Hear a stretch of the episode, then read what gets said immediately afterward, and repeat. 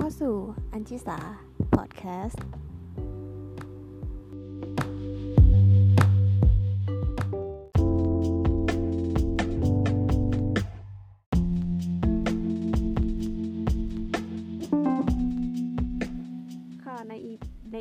ะคะก็จะมาพูดเกี่ยวกับอารยธรรมกรีกนะคะซึ่งอารยธรรมกรีกนะคะก็กำเนิดขึ้นบริเวณชายฝั่งของทะเลอีเจียนหมู่เกาะต่างๆของดินแดนกรีก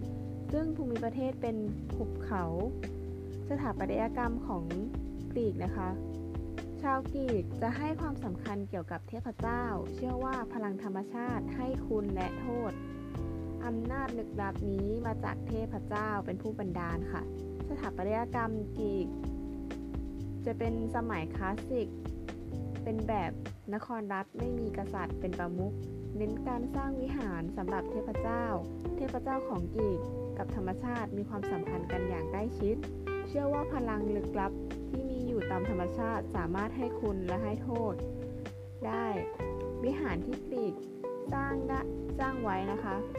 จะเป็นบูชาเทพเจ้าต่างๆนิยมสร้างบนดินหรือภูเขาเล็กๆเรียกว่าอะคอร์ไพลิสวิหารที่สำคัญคือวิหารพาร์เทนอนค่ะที่อะคอร์ไพลิสในนครเอเธนนะคะสร้างด้วยหินอ่อนแล้วก็หลังคาหน้าจั่วมีเสาหินเรียงรายค่ะโครงสร้างได้สัดส่วนแล้วก็สมดุลกันและไม่ประดับตกแต่งมากเกินไปแบบก่อสร้างของสถาปัตยกรรมกรีกแตกต่างกันไปตามลักษณะหัวเสาค่ะแบ่งออกเป็นสามประเภทเลยก็คือแบบที่หนึ่งคือแบบดอริกค่ะเป็นแบบดั้งเดิมตัว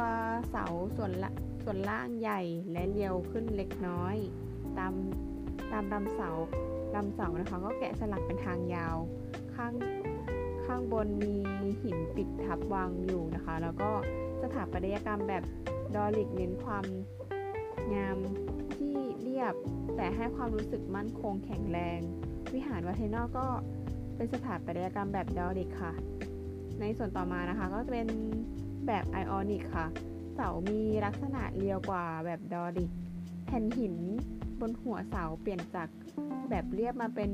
แบบม้วนย้อยค่ะออกสองข้างมีลักษณะงามช่ำมีลักษณะงามนะคะงามแบบว่ามากกว่าอันแรกนะคะส่วนแบบต่อมานะคะเป็นแบบโคลินเทียค่ะดัดแปลงมาจากแบบไอออนิกลักษณะเสาเรียวกว่าไดไอออนิกค่ะหัวเสาตกแต่งเป็นแบบรูปใบไม้มีความหรูหรามากกว่าประติมากรรมของกรีกโบราณนะคะหนึ่งนิยมใช้หินอ่อนในการแกะสลักรูปร่างแล้วก็เสื้อผ้าให้เหมือนจริงค่ะสองนิยมสลักรูปทั้งที่เกี่ยวกับศาสนาแล้วก็ชีวิตประจำวันของคนทั่วไปค่ะสามนิยมสรีระของมนุษย์ตามธรรมชาติตลอดจนการเคลื่อนไหวของกล้ามเนื้อเช่นรูปสลักนักขว้างจักรค่ะค